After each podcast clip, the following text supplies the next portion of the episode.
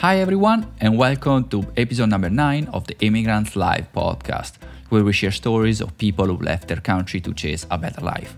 In this episode, I sat down with Jess. She left Wales to travel and explore the world, and in the last couple of years, she moved and worked in many countries like US, China, and Australia. She's now in Canada, and because of the COVID, her plans changed a little bit. She will share her experience and tips on how to travel with a low budget and the website to use to find a job before you leave your country. So please enjoy this episode with Jessica Thomas. Hey, Jess. Thanks for being here today. How are you? No worries. I'm very well. Thank you. How are you? Pretty good. Thanks.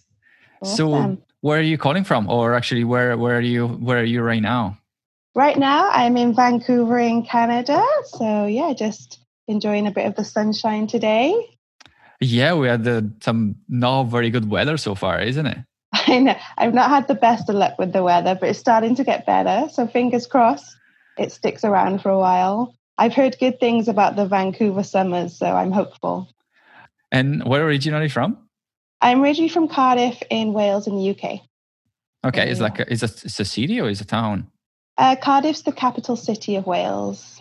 Oh, that's my ignorance in geography. Just so bad in geography. I barely know where Wales is. About um, so Wales is southwest of the UK. Okay. And it's about Cardiff's about a three, four hour drive from London.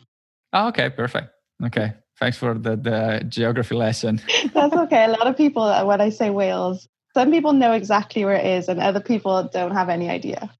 At what age did you leave? Did you leave your country? Um, I left uh, 25, so it's two years ago next month.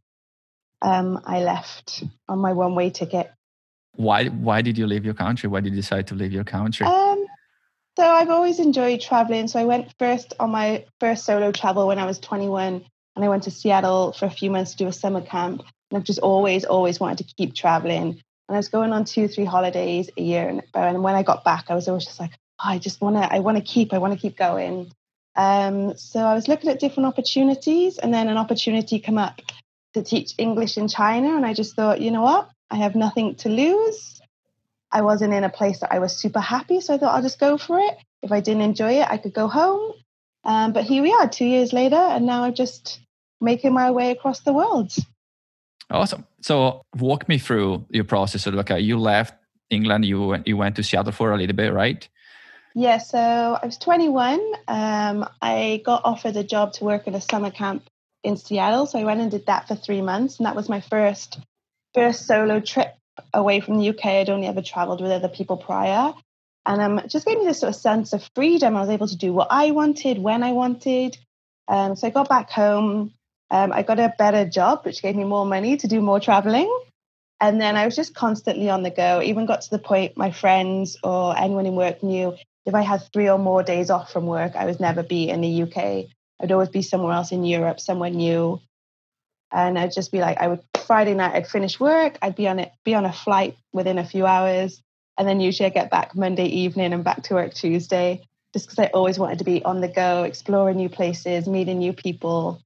So yeah, and it just became the norm for me that if there was three or more days off from work, I was in another country. Nice, and the fact that in Europe you can fly from country to country like a super, usually is pretty cheap, right? Yeah, you can get them pretty cheap and pretty quick as well. So I remember there's one time I finished work at 5 p.m. on a Friday, and by 7 p.m. I was in Dublin having a having a beer in the pub because I just left work straight to the airport, 45 minute flight, and then I was in Dublin for the weekend. Yeah, that's awesome. Uh, actually, I used to when I was working in Italy. Um, I had the chance to work on the Saturday and take a day off over the week, so I didn't have to take any time off. And I used to get I used to get like a newsletter from Ryanair so when there was like a free flight, or they call it free flight, but it was like super cheap. I would yes. just book it and take a day off. I would just tell my my boss, "Sorry, I won't be I won't be at work next week or whatever," and I just go just for a day because it was super cheap. You can just get yeah. there and visit the city and blah blah blah. I come like back that. and come back at night, so you don't have to even to spend accommodation. And exactly. The, and the cheapest one I got was twenty cents return to the to Brussels, Milan Brussels, twenty cents. Oh damn, that's pretty. We didn't get no twenty cents ones in UK. We used to get the it was like the nine euro flight, nine euros yeah. to get like a one way flight. Um, so I used to do those quite often. And there was even one point, me and a few of the girls I worked in a summer camp with, we wanted to have a little mini reunion. But I was in Cardiff, one was in Southampton, and one was somewhere else. And it worked out cheaper for us to all fly out to Copenhagen and meet in Copenhagen for a few days instead of trying to find somewhere in the UK to to meet up, just because the Ryanair flights were just so cheap. So um, yeah, we just all on a Friday flew from different airports, met in Copenhagen for three days, and then went back to our respective airports on these like 20 euro flights with Ryanair. Yeah, so sometime with that, you're right. It was cheaper to flying in different in different cities. They actually go return. Once we have to go visit my friend in Poland. We did Milan, Frankfurt. We stayed there for a few hours in Frankfurt. Then we went to Poland, then Poland, L- London, London back. It was for two of us, 70 euros for the whole for the whole route. That's like nothing. Exactly. It's just crazy. It's interesting how flights work. Even when I flew to um flew to Vancouver, I was coming from originally coming from Australia, but I worked but I wanted to do a bit of traveling beforehand. And there was a flight from Hong Kong to Vancouver direct, which I was going to get. But then it worked out cheaper that I could go to Taiwan for four days and get the there was a connecting flight from Taiwan to Hong Kong, and then my original flight from Hong Kong to Canada. And I think even that connecting flight was like a hundred, hundred and fifty dollars cheaper than just getting the one flight. so the hundred and fifty dollars I saved on the flight covered my three days in Taiwan. I was like, well, I'm not going to say no to three extra days somewhere to explore the same price as what I'd be spending anyway. No, exactly. Unless you have like a reason, or I have to get there and back and whatever. I don't want to stop. But if you exactly. if you have a chance and it's as you said, if, with the money you can actually visit Taiwan. I mean, why not? Yeah, you get the flexibility. It works out great. Yeah, no, you're right. You're absolutely right.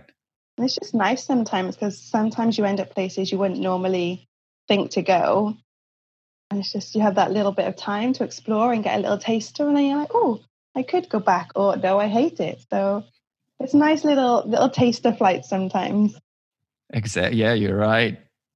Um. So going back to when uh, when you left uh, when you left England. So let's go back. So you left England. You went to to Seattle to for for the summer camp, and then you went yeah. back to England.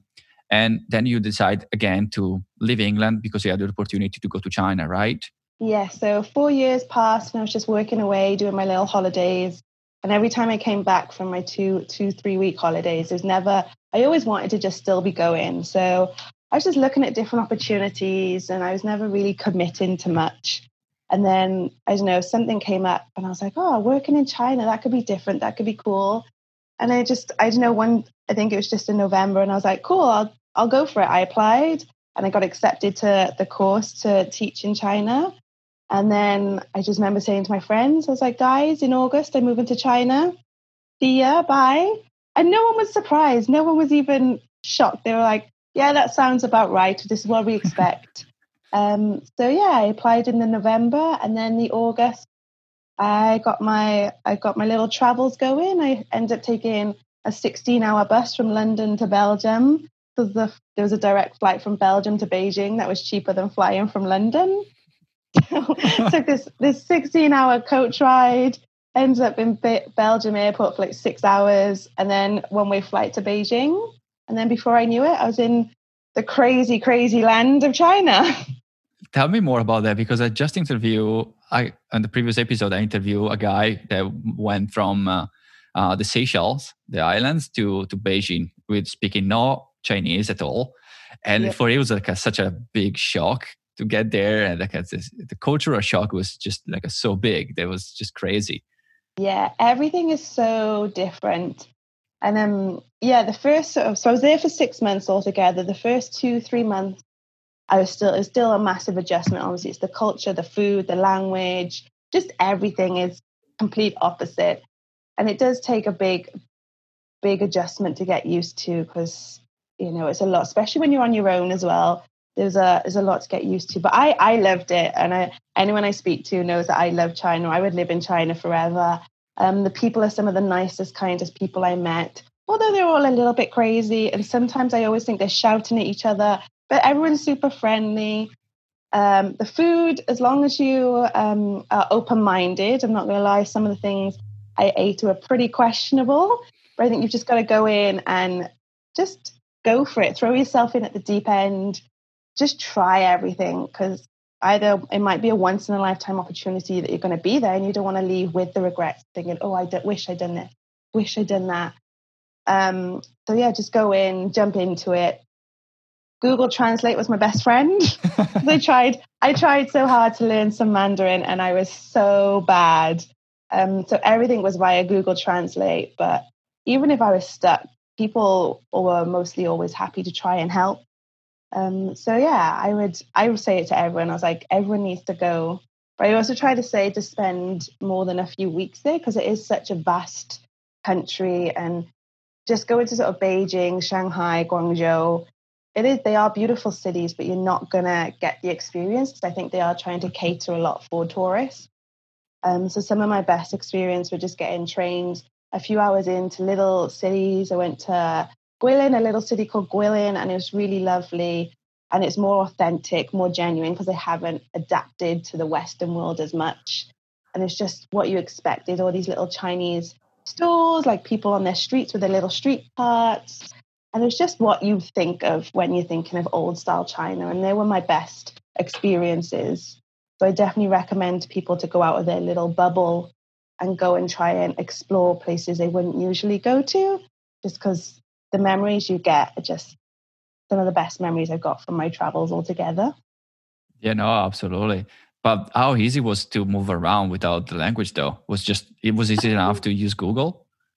Yeah, Google. So Google's very Google's very hit and miss, obviously, because they have the firewall. And um, for Google, I think you did need to have a VPN to override that.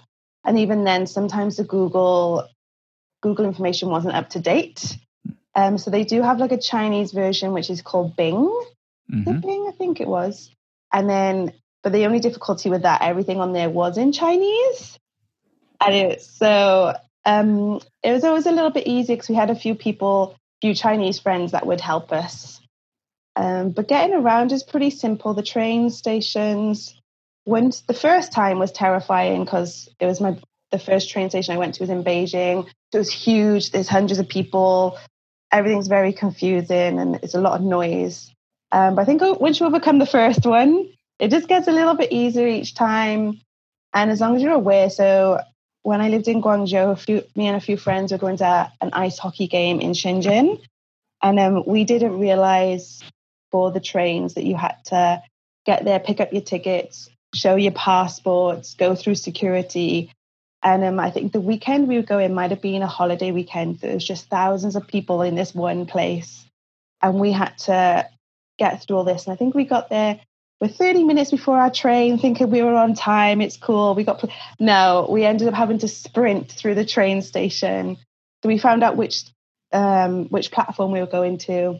And it was a case of everyone run for the train because we had like two minutes to get there. Run for the train. If you make it, great. We'll see you in Shenzhen if you don't make it, we'll see you when you get back because we couldn't just leisurely walk. So there's just four of us sprinting through this train station. Every Chinese person has a suitcase. So we're trying to like leap over these suitcases, not take anyone out. And it was the middle of August. It was super hot and humid. so we we all made it to the train, but we were just absolute messes. I think we were all sweating head to toe. It was just super humid.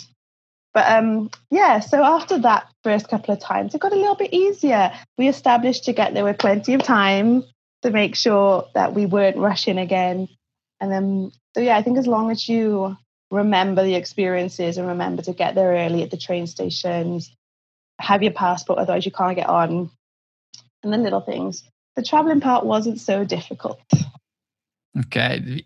Yeah, because everything is written in Chinese. There's no is there or there's a translation in uh, in English or in. Uh... Um, some of the stuff I think for the bigger cities like Beijing, Shanghai, there were some translations. I think obviously that's where the majority of tourists go to.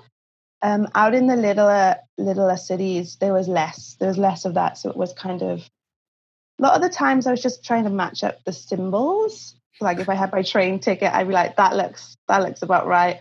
I'll just go on that train. Um, but usually, as I said, a lot of the people there were super helpful. So even if they couldn't speak the language, if you sort of showed them your ticket and you kind of like lost look, like Meh? they would point you in the right direction.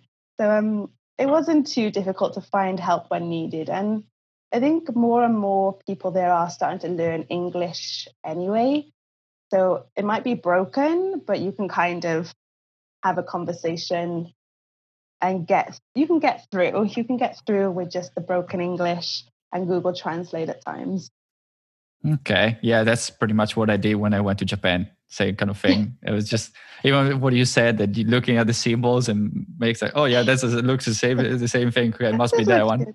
Yes, hope for the best. yeah, exactly. But yes, there's even even in Japan, people are super friendly, super polite, and they usually help you out anyway. Yeah. So I think as long as you find the right person to help you, like a few people I've I tried to get help from, they were just like, no, and walk away.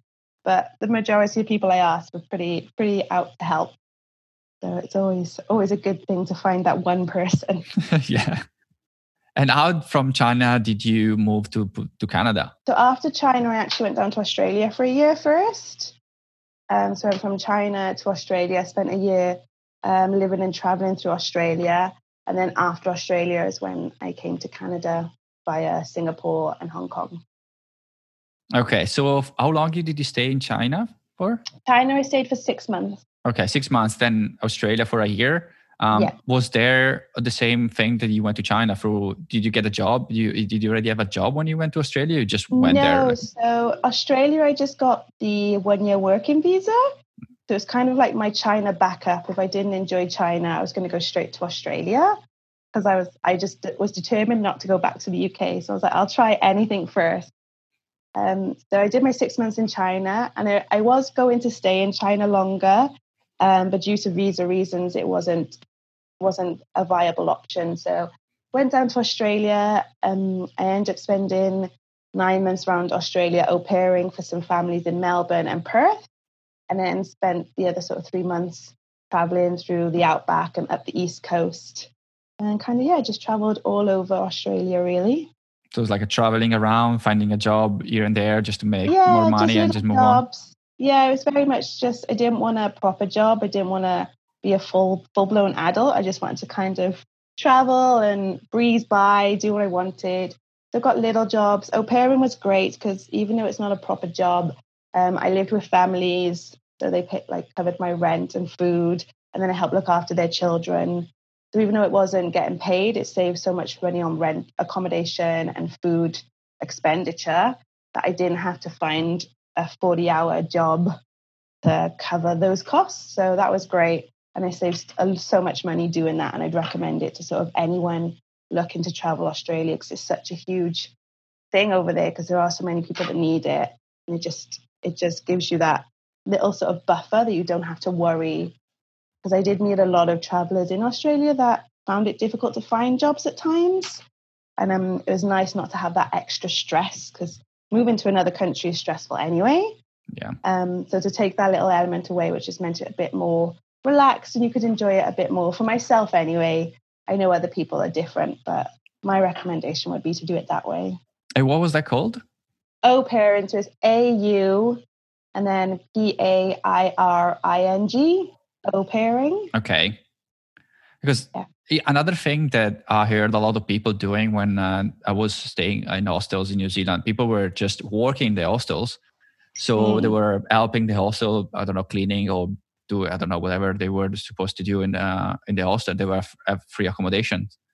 That's another yeah. way. I have a friend who did that for a little while.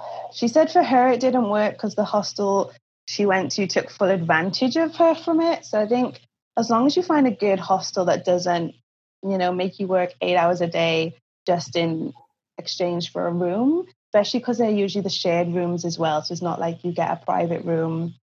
Um, so she she worked for a hostel. I think she did eight hours as a training shift that they didn't pay her for. And then they wanted her to work, I think it was 30 hours a week just to have a bed in a 10 room, 10 bed shared room. Oh, wow. Um, yeah. So for her, she was she just was like, no, that's just slave labor, pretty much like 30 hours a week. You definitely earn more than what you would pay. Um, I have heard a lot of success stories, and people have said they've loved it. They've met lots of travelers through it because obviously there's always that rotation of people coming through. And I think it's just personal preference. I think if I was younger, I would have loved it because it's always, you know, people meeting people. But now I'm getting a little bit older. I kind of like my privacy a bit more. Like I don't mind a hostel for a couple of nights, but I think every week or two I like to have my own room to just sort of refresh myself, not have to worry about sharing a shower with six other people and just being able to get a good night's sleep. I just feel like I'm getting old and I'm always thinking about a good night's sleep. Um, so yeah, I think when I was younger, I would have I would have fully enjoyed that, but now I'm just I'm a bit more bit more into my own space, my own my own time. Yeah, I think for me the biggest challenge to live in a hostel, which I did for probably two months when I moved to New Zealand, because I was looking for a job, I was looking for a place to stay, so it was just easier to stay in a hostel. Yeah. Um, the problem, the main thing was um, not really privacy. I mean, you, you deal with it, you deal with the privacy. For me, was not being able to empty your your suitcase. All your clothes are in a suitcase. You just yeah. wash them and put put it back in a suitcase. You t- take them out; they're all like a ripple, and you just you can't. Uh, having a wardrobe probably was the main thing that was was missing most more than anything. Yeah, it is. It is a bit much when you're just scrambling through the suitcase. And um, I think as well, I don't know whether different for guys. So I've stayed a lot in female only dorms, and it just becomes a bit of a like sort of bomb site because you have like usually six or eight girls, and it'll always be like there's always makeup, there's always hair stuff, clothes. So it just sort of becomes like you'll start here and it just spreads and spreads and spreads. Um, I've got to the point I've started doing shared shared sex dorms, and they're usually so much cleaner because I think it's just six to eight girls, and um, yeah, it just spreads out because we like our clothes, we like our makeup. But yeah, I found the sheer sex dorms usually are just a bit more, bit more nicer because men, I find they are just very in and out. They don't, they don't just spread their stuff anywhere. And some of the best experiences I've had actually have been in shared sex dorms. Um, so yeah, I lo- I love having a mixed one, but I know some some women and girls feel safer just in a in a same sex, but I love a mixed mixed room. It's just yeah, some of my best experiences have come from that. Yeah, you meet so many people and from all over the place. I remember that, especially coming from me, for me coming from Italy, that I never speak for anybody really outside of Italy or like outside of my own town, my region. It was just a, a forest. If somebody was coming from a different region, so for me, like sitting at the table with people from South Africa, people from India, people from uh, the, the, the US, even though I couldn't understand a word of what they were saying, but it was cool because I, I could understand where they were from. So like, oh, I'm sitting at the table with somebody from South Africa. That's, yeah. that's so cool. You just, you just make friends around the world, which is being great. Because now as I've been traveling, I've been able to like meet up with these people that I've met. Like I met a lot of Australians when I was in Europe. So when I lived in Australia, I got to go around to meet, like meet, catch up with them after four or five years. I've got some friends that live on Vancouver Island that I met in China. So I'm excited to go see them. So it's just nice to have those little people around that you can just be like, hey, I'm coming to your country. Show me around, show me the good stuff. Um, so yeah, I think it's just great sort of networking as well from traveling. You just meet so many people and you connect and it's just so much fun. Oh yeah to- totally. I mean going back in for me when i went to japan i luckily i knew somebody in japan somebody from yeah. from osaka which i met in new zealand in an english school. It wasn't for her i couldn't even book. I, I, I probably I could have booked an accommodation but would it be just an hotel on booking.com or whatever. Yeah. it wouldn't be like a full experience that i actually had. It was it wasn't for her. I couldn't stay in the place where i where i stayed. It was just so much easier because it was so difficult to find and Google things in Japanese where you're trying to search in in English. It doesn't nothing shows up. Yeah, it's a bit difficult when you're trying that one. Um, yeah, it's always good to have that sort of person who can bridge that gap that you have and help you out a little bit. Yeah, not totally, totally. And okay, so you were in Australia traveling around. Uh, why did you leave Australia and decide to go to to Canada? Um, so originally I was thinking about doing the farm work. So with the one year visa, you have to do three months agriculture to get a second year. Um, but my Canadian visa actually got approved four or five days after me entering Australia. So I only had the one year to be able to enter Canada to activate it. So it just meant that I could only do the one year in Australia.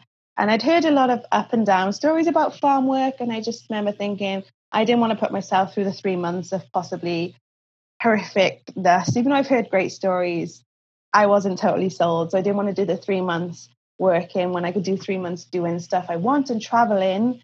Just in case I didn't reuse the second year, I just didn't want to waste my three months.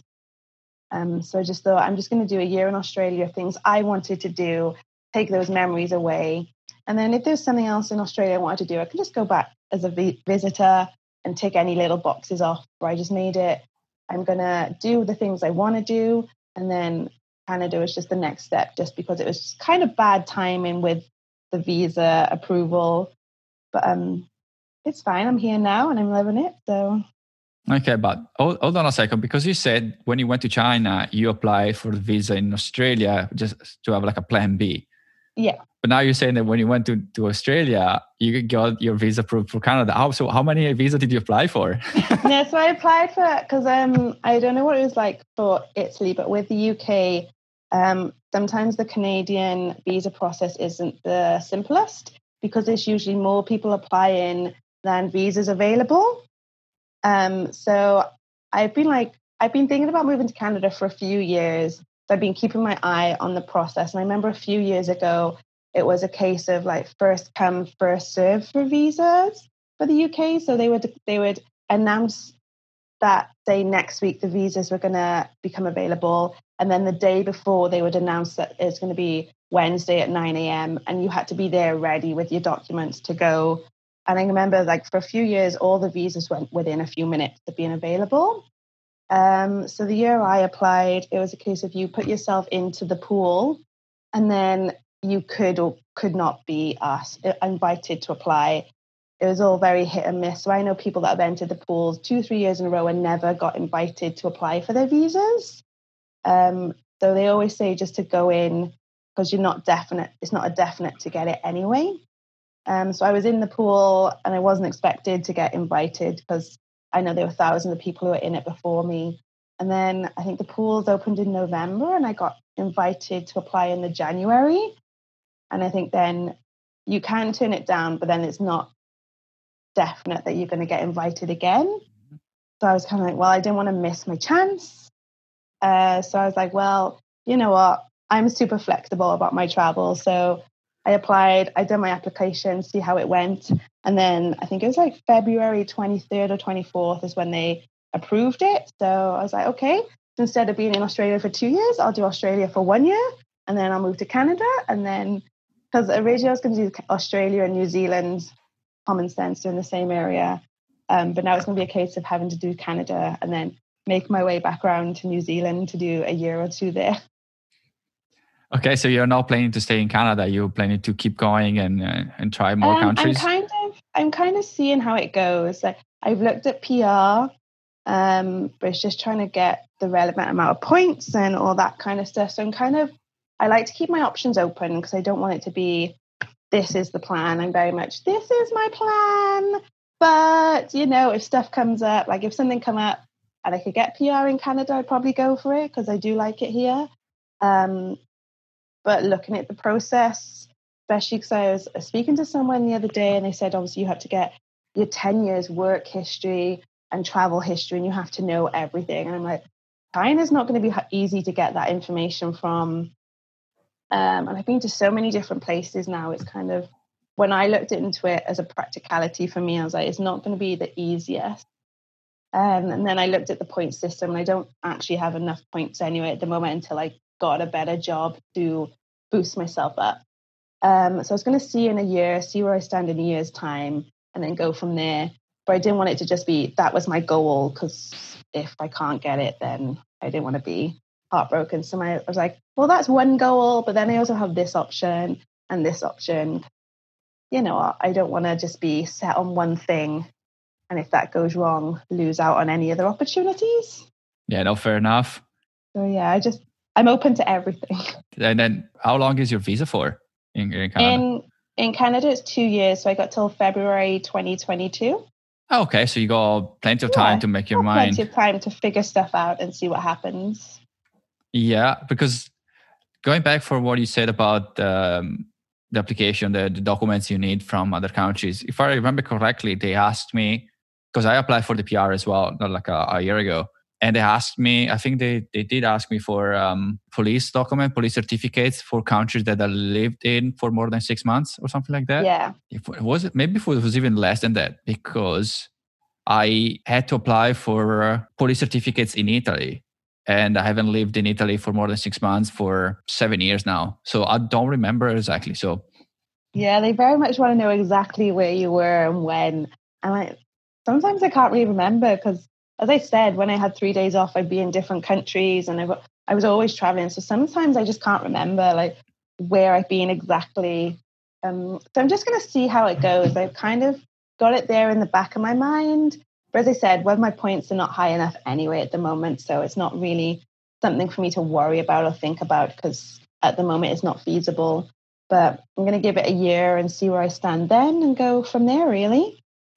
Yeah, I mean, there's more other more countries to to visit. Yeah, and I kind of don't want to just choose to stay in one and then always be like, mm, but I want to go, I want to go, I want to go. I was like, I need to. I've got like a couple of years left to hit the age limit of visas. So I'm like, I need to do them. I need to do it all now while I can. And then when I've hit 31 and I can no longer get the visas, that's when I can figure out what I want to do long term. Yeah, there's not many countries that give you a working working holiday visa or work visa like that in uh, over 30 over 30 years old. I know. Some countries like Canada, you can have 35.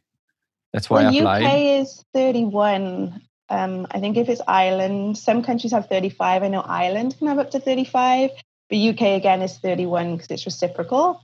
Um, so I think all the UK ones I might be wrong, but I'm pretty sure the ones I looked at, all the UK ones were 31. So um, I've only got a few years left to get around and do my do this thing before then I have to think about what am I going to do, my actual long term.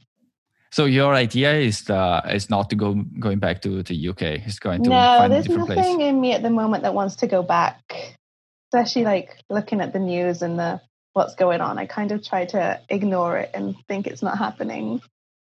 And going back from the, the time when you when you left, uh, um, from like a, from a scale of one to ten, how difficult was to make the decision to to leave your country?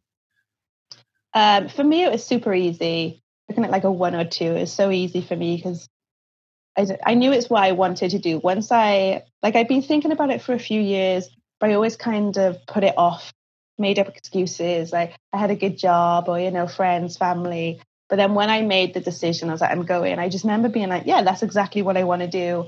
There was no doubt in my mind once I, you know, applied for visas and everything. I was just 100% certain that was what I was meant to be doing. So for me, it was the easiest decision I probably made. Okay. It probably was easier even because uh, at least at the first and the second time you left, you already had a place to go, a job to yes. to go so, to, right? that did make it a bit easier. Although first stop being in China probably wasn't the easiest decision. Um, but yeah, it does make it that slight bit easier knowing that you've got a base, a base to go to and figure stuff out. Um, so yeah, but then yeah, it just it just takes that little bit of stress away knowing there's something. But then coming to Canada, I well, Canada, I did have the same kind of thing. I had a job set up, but due to our lovely, a lovely little virus, that kind of got ruined. Uh, so I kind of had to just figure it out as I go along.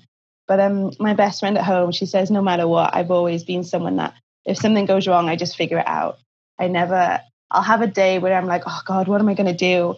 But I'm always one that's like, right, okay, there's always, there's always ways to fix things. There's always ways to, you know, do what you want to do. And she's always said that no matter what happens, I'm always someone that ends up where I'm meant to be, figuring it out. So I'm always pretty confident that no matter what happens or where I go, that I'm I'm gonna end up doing something that works for me. And what was your plan when you went to Canada? You said you already um, something. Uh, yeah, so I had a job um, arranged over in Nova Scotia. So I was going to be working in um, a wilderness retreat, which I was super excited about. And I was like, I was ready to go. I had my flight and everything over to Nova Scotia, I was good to go. And then um, obviously, because it's working in the tourism sector, um, it got hit pretty hard with the virus and everything. So um, they ended up having to just open with a smaller team of people that worked there year round, which I fully understood because, you know, I also didn't want to go and have an experience that wasn't what was expecting because of less people, etc. Um, so instead of moving over there, I ended up staying in Vancouver, got a new job, and um, which has been really nice. So instead of just being here for two months, a quick stop, started to build up a good little friendship group, got a new job. Um, so yeah, it's a different experience for me because usually I don't stay in places longer than six months just because I do want to get around and see stuff. Um, so it's going to be different for me because I'm getting up to my six month mark now. So I'm like, oh, usually I'd be moving on, but now I'm just starting a new job and I'm like settling. So it's the first sort of time in two years that I'm, you know, putting some little roots down somewhere. So I'm still figuring that out as I go along. But it's been nice. It's been nice to kind of think, oh, do you know what? I've got got a good little friendship group now. I've got a nice little job. I'm just living an actual settled life for sort of a year now, I think.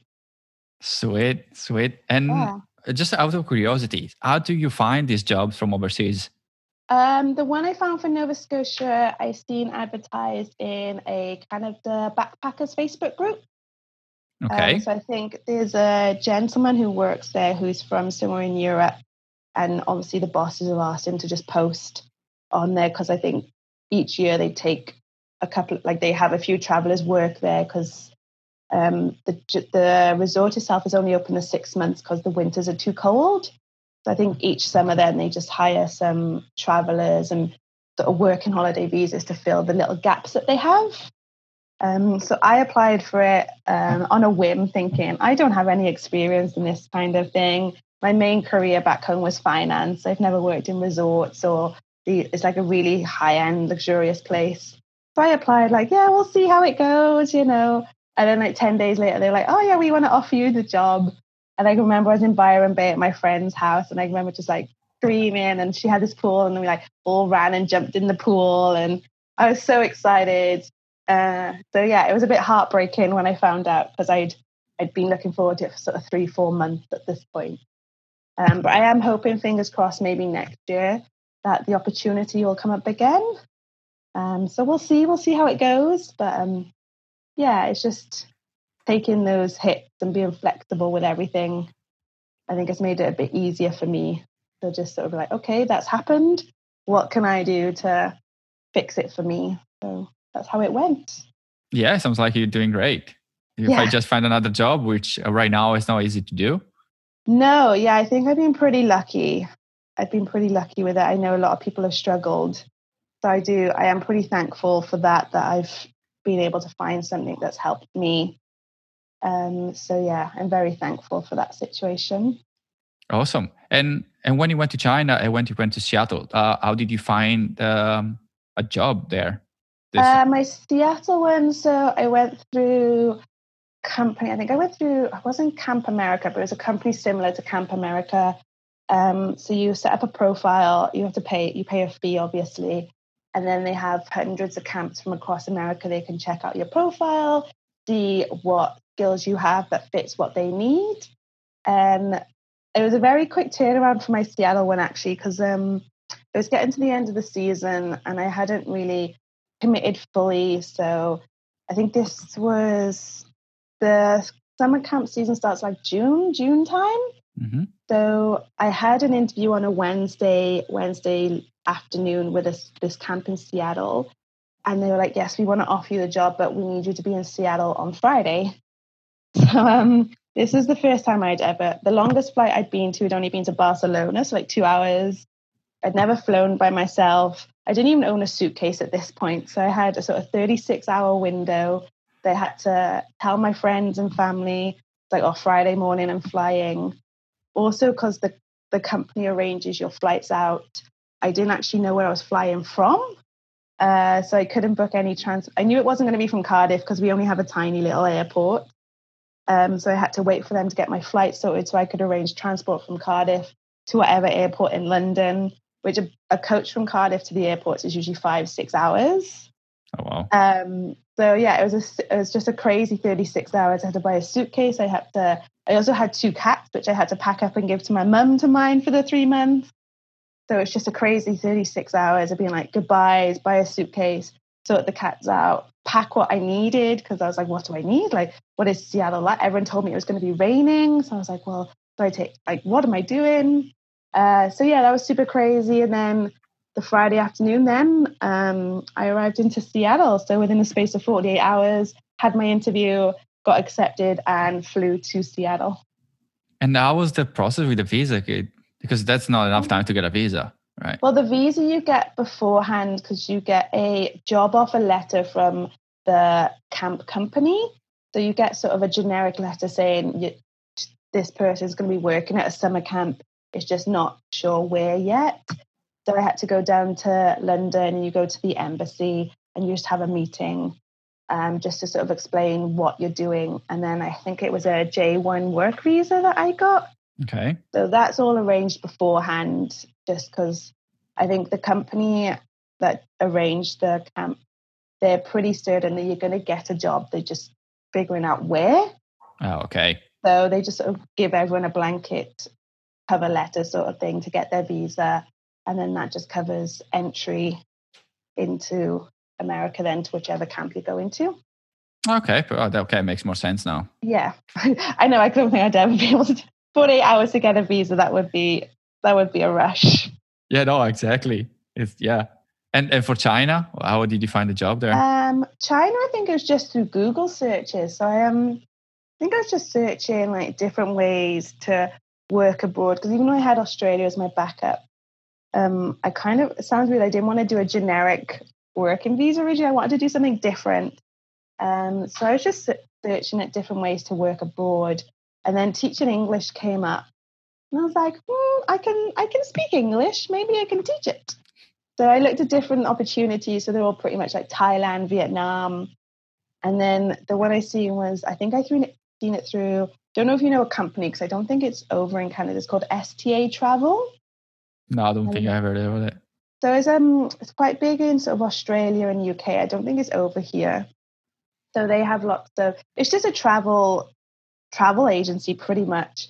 But then they have all different options. So they do like group tours and uh, flights. They do everything. It's a lot for student flights. They do like sort of cheaper flights.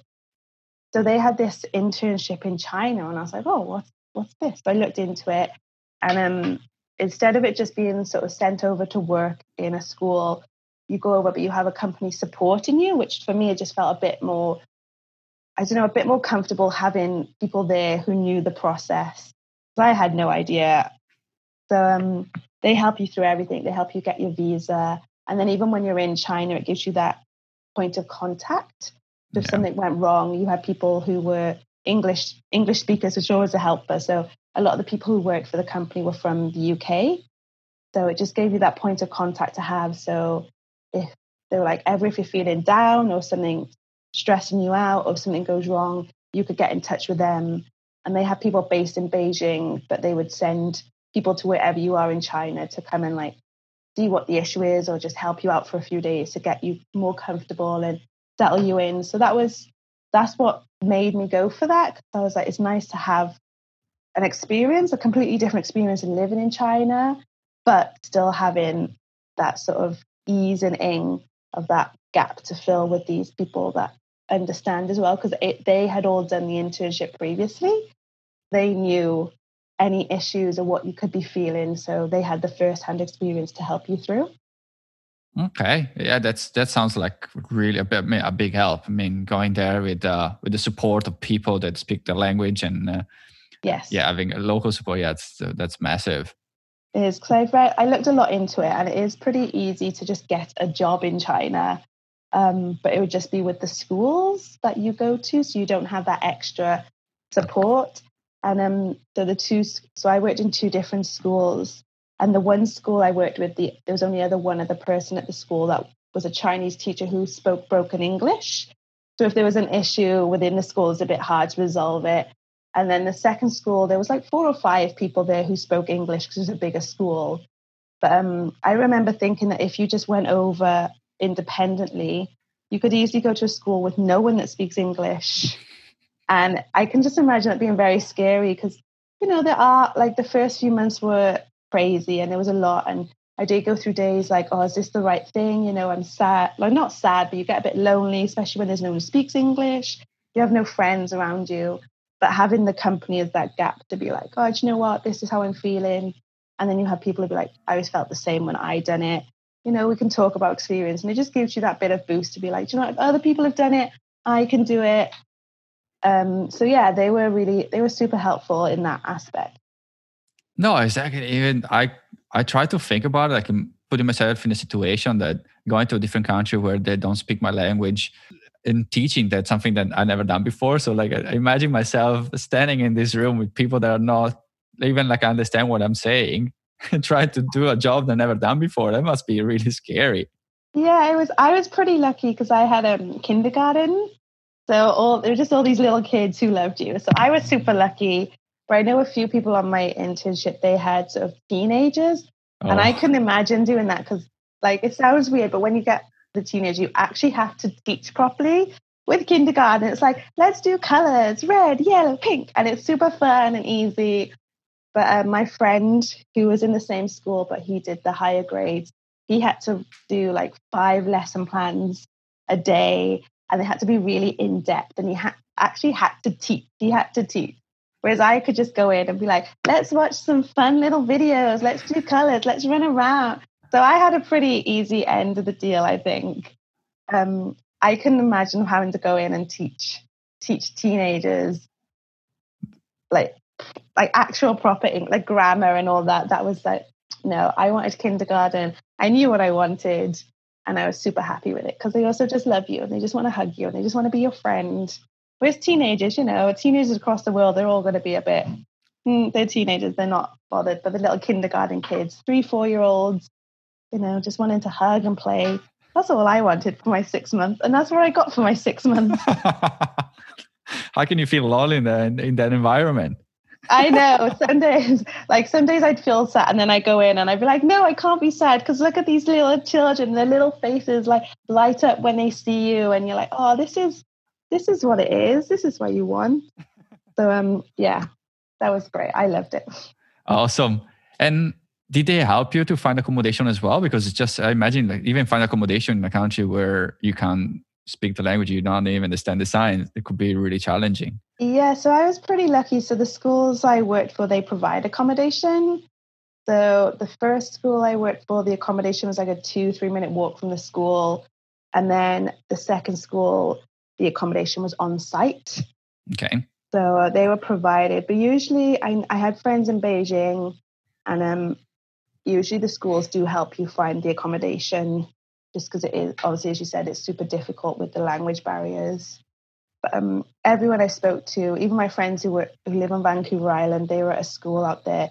They had help from the school to find their accommodation beforehand um, to make sure it gives you something to settle into rather than stressing about trying to find something because it would be pretty difficult to do it, I imagine. Yeah, no, totally. Absolutely. Yeah, no, no, totally. Um, for you, for your experience, uh, uh do you need much money to to start and traveling, start doing what you did? Um, you probably do to have that cushion. I didn't do so I had a bit saved up. I didn't have too much, um, and I remember I spent the majority in China traveling around. So when I got into Australia, I think I had maybe like less than a thousand pounds. I definitely had less than a thousand pounds when I entered Australia, which isn't the best idea because Australia is pretty pricey. Um, I remember in my first, because the first two weeks I stayed in a hostel and that's one thing I don't like about hostels is that like the cooking isn't the easiest because you know usually you end up eating out. So I remember in my first two weeks I spent a lot on eating out and just doing stuff. And um, yeah, my money ran. It never really ran out, but it dwindled pretty quickly. So I would definitely recommend having more of a cushion than I did because you know things can go wrong and unexpected expenses come up and even just when you're doing stuff, I remember I did a three week travel from Darwin down to Melbourne, and there was these two excursions. You could either go on a hot air balloon or a helicopter ride. And I was speaking to the family I lived with, and I was like, I'd love to do both, but they're both pretty pricey. I probably shouldn't. And then they were like, but are you going to have the option again? And I was like, no. So I ended up doing both. and both, I think they were like $350 each. Oh, wow. Pretty proud. And they were that, like, when I think back on my trip, they were some of the best things I did, like the hot air balloon ride with sunrise over Alice Springs. And then the helicopter was over Uluru. So they are amazing experiences. Um, but it's expensive. Doing things like that are expensive. So I think if and I've always been when I travel, I don't like to not do stuff just in case, you know, I don't want to leave thinking, oh, I wish I'd done that. Yeah. So I'm very much like when I travel, I feel like I'm a millionaire and I'm just like, take all my money, it's fine. And then when I get to somewhere and I stop, I'm like, oh, what have I done? Um, so I definitely recommend having more money than me. Um, but I think also my mindset is that you can also as long as you've got the rel- like got a working visa, I feel like you can always make money. There's always ways to find even like a little job part. There's always ways to make the money back. And I'm very much like you know uh, the most the better things to have is memories rather than just all this money saved up. So that's my outlook on things. But I know some people are different and they like to always have a cushion.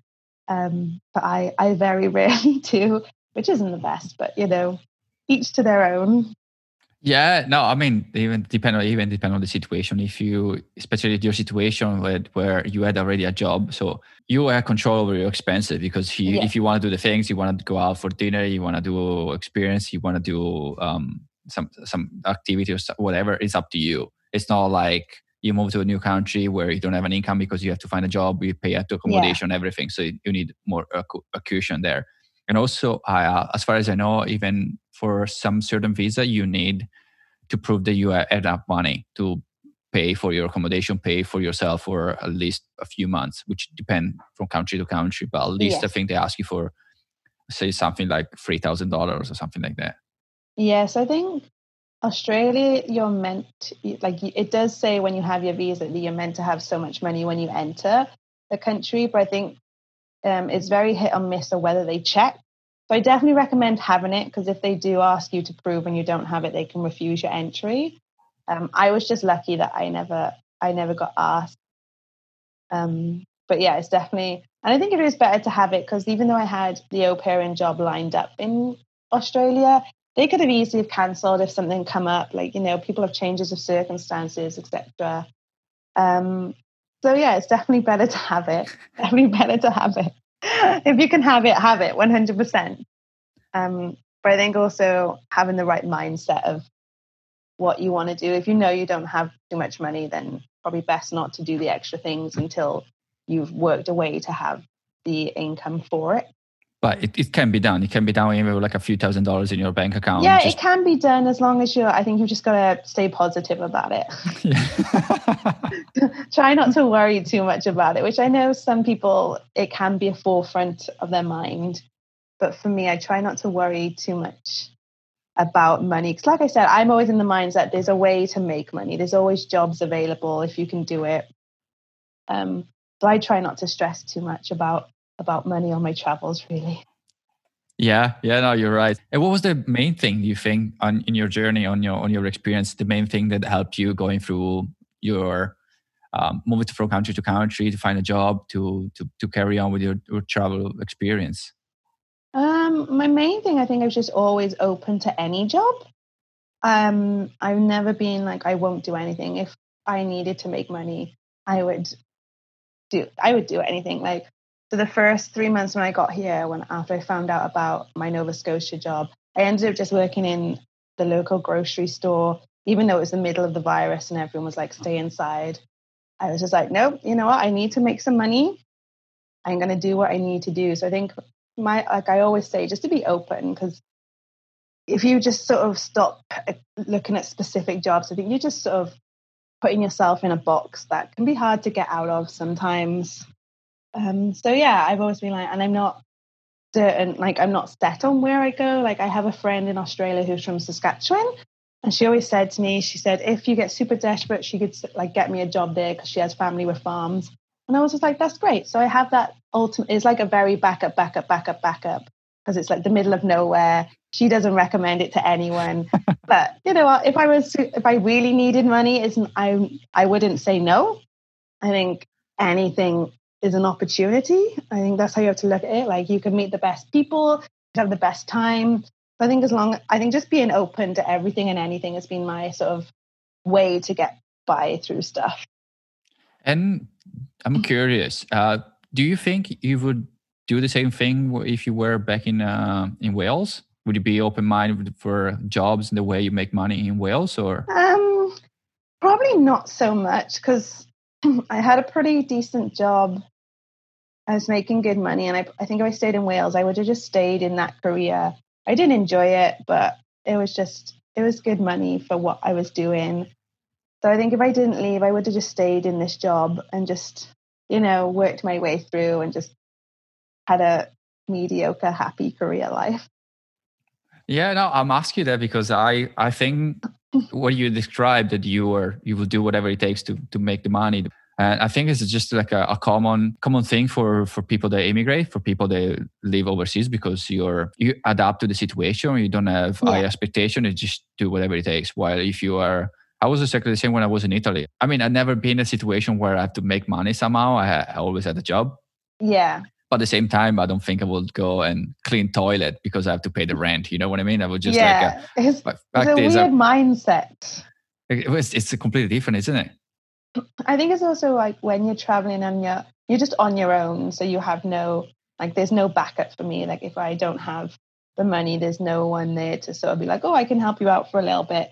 But I think back at home in the like if I was in Wales and if something come up that put me in a situation I've got friends and family that if I needed the help, they're there. So I think that's probably the different mindset. Like now I'm I'm just like, okay, I'm on my own. If something goes wrong, there's no one to be like, okay, cool, you can come stay with us if you need it or whatever. So I think it's just that different situation that changes what you think and how you look at situations. Yeah, no, totally. I completely agree with you. And looking back to your um, your journey, your traveling so far, is there anything you would have done differently? I don't think so because everything I've done, I've always just, I don't know, just followed what I wanted to do. So there's nothing I regret. There's nothing um, I wish I changed. I think I've always just been because I'm so flexible. If there's something I wanted to do, I've just done it. Um, so no, I don't think there's anything. Maybe I wish I went to Tasmania in Australia because it's meant to be amazing. But I was like, I can always go back. So yeah, I think I'm just so because I'm so open. There's nothing I look back on and wish I didn't do it or wish I did do it. Really. Yeah, no, yeah, sounds like you did quite a bit. The only yeah. regret would have been going to the air balloon if you didn't do it. I know exactly. So I'm glad I did it. We're glad we did it. Yeah, hundred percent. Awesome. And if anybody wants to get in touch with you, um, asking question, whatever, uh, is there any way they can uh, get in touch with you? Yeah, definitely. You can reach out to me. Um, I usually use mostly my Instagram as my main sort of social media sort of usage. So if anyone wants to message me or get in touch, um, they're more than welcome to via my Instagram. And um, my name on Instagram, let me just check. I always give out the wrong one. I'm like, yeah, this is it. And then no, it's not. So my Instagram is Jessie, which is J E S S I E 121092. It's Jessie 121092. Okay, I will just write it down in the description below or in the description Perfect. somewhere. Um, so it, it won't go to the to the wrong account. yeah, just some random person. I forget what it. I think it's because I always think it's just Jess, not Jessie. So I was like, oh yeah, Jess twelve ten ninety and it's not that one. It's definitely Jessie. but you you show me. up like a dude. yeah, like mm, that's not me. That's definitely not me. Awesome. Thanks, Jess, for uh, for the time for the interview. No worries. Thanks for having me. Awesome. Thanks a lot. All right. See ya. Bye. Bye. Thank you so much for tuning in this week. You can find all the links we discussed in the show notes and on our website, aimingrantslive.com. If you like this episode and want to support the show, you can leave us a review wherever you listen to your podcast. That would make my day and help others find the show. Also, do you want to share your story and get a $20 gift card? visit aimingrantslive.com slash your story. Thanks again for listening and talk to you in the next one. Ciao!